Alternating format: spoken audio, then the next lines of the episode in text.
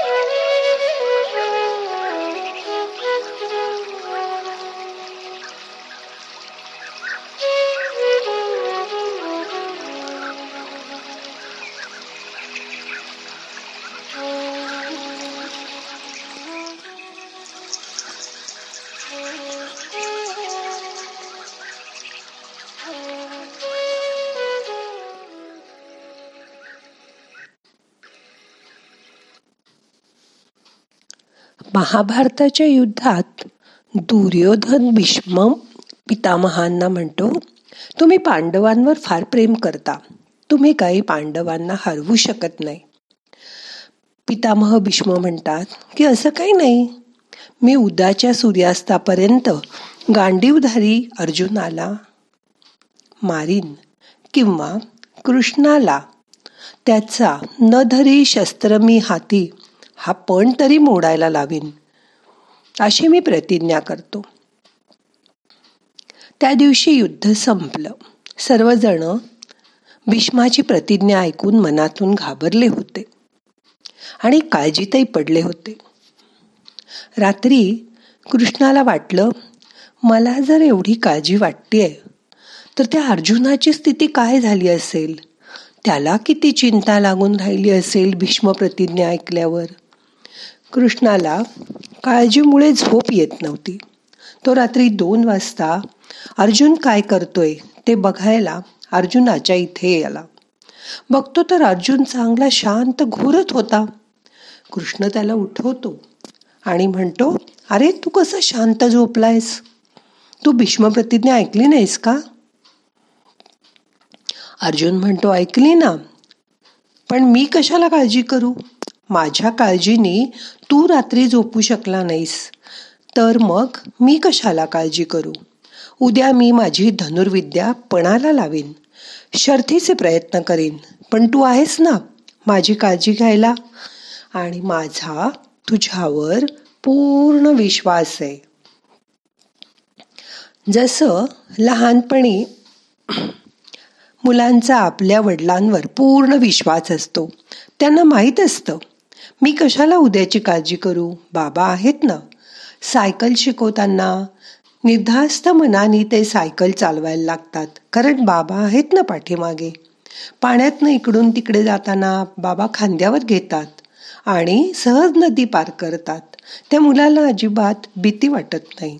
कारण बाबा आहेत ना आपले. ते बघतील सगळं. ते माझी काळजी घेतील. त्या मुलाची काळजी त्यांनाच असते. त्यांच्यावर त्या मुलाचा पूर्ण विश्वास असतो. तशीच प्रत्येक प्राणीमात्राची काळजी तो विश्वंभर घेत असतो. अगदी मुंगीपासून हत्तीपर्यंत सर्व प्राणीमात्रांची तो काळजी घेतो. त्यांचं भरण पोषण करतो. ओडिसामध्ये खूप हत्ती आहेत. ते चरत चरत गावात आले.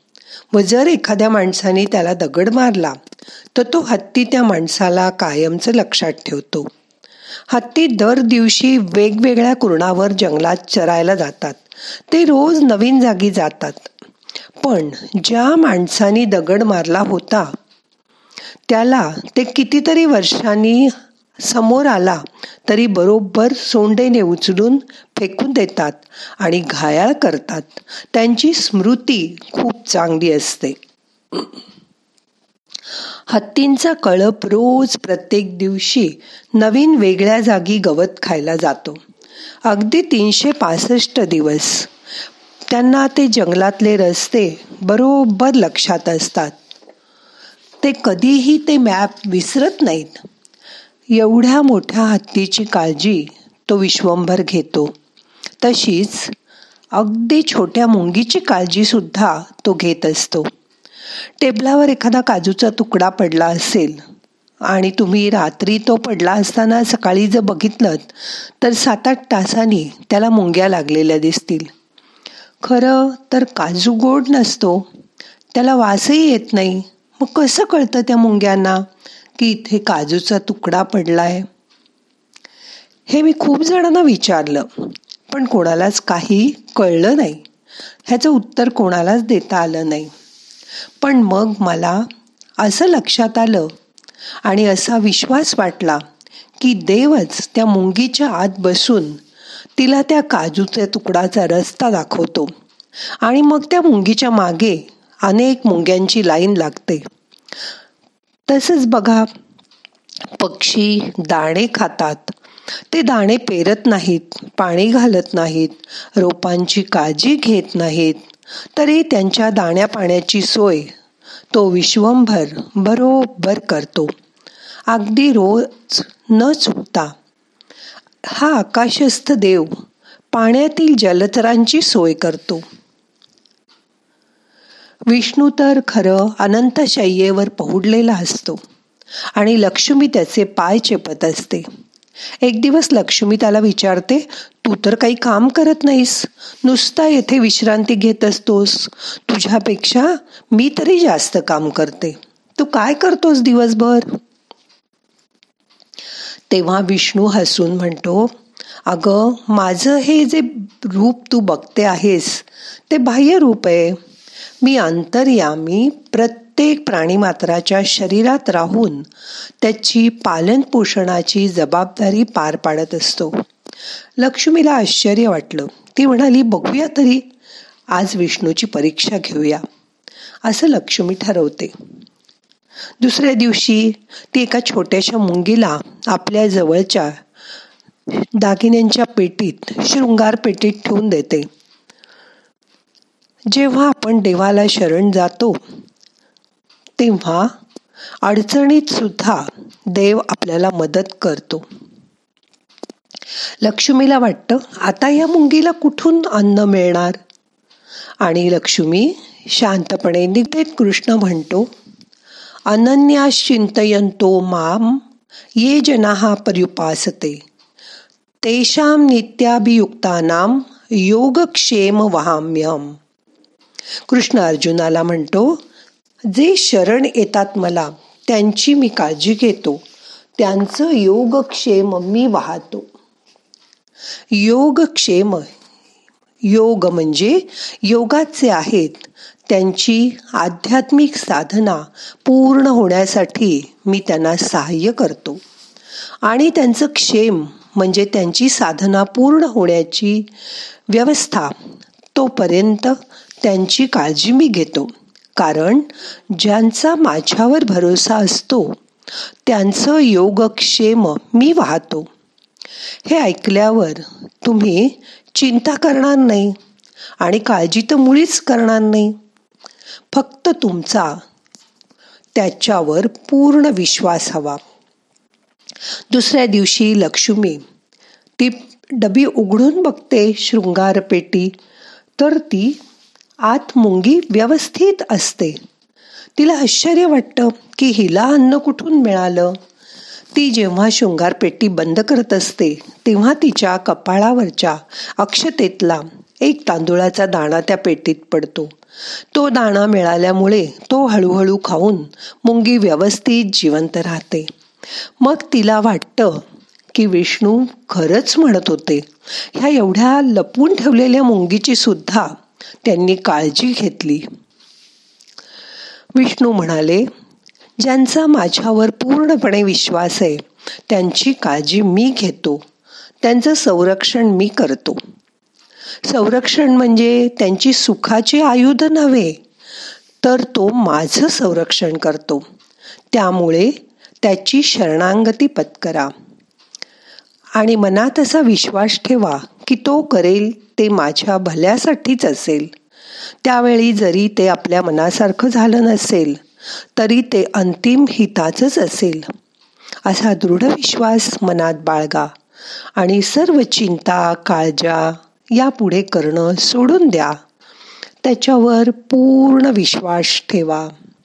मन शांत करा. आता दोन मिनटं शांत बसा.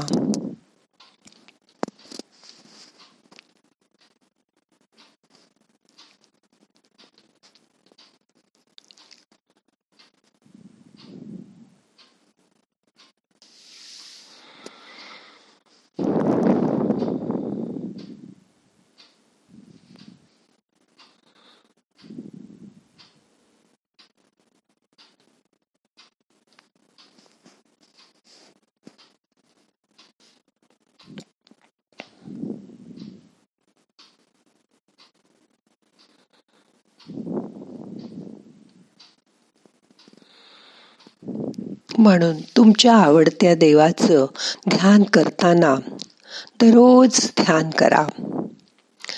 आता प्रार्थना म्हणूया. नाहम करता हरि करता हरि करता हि केवलम. ओम शांती शांती शांती.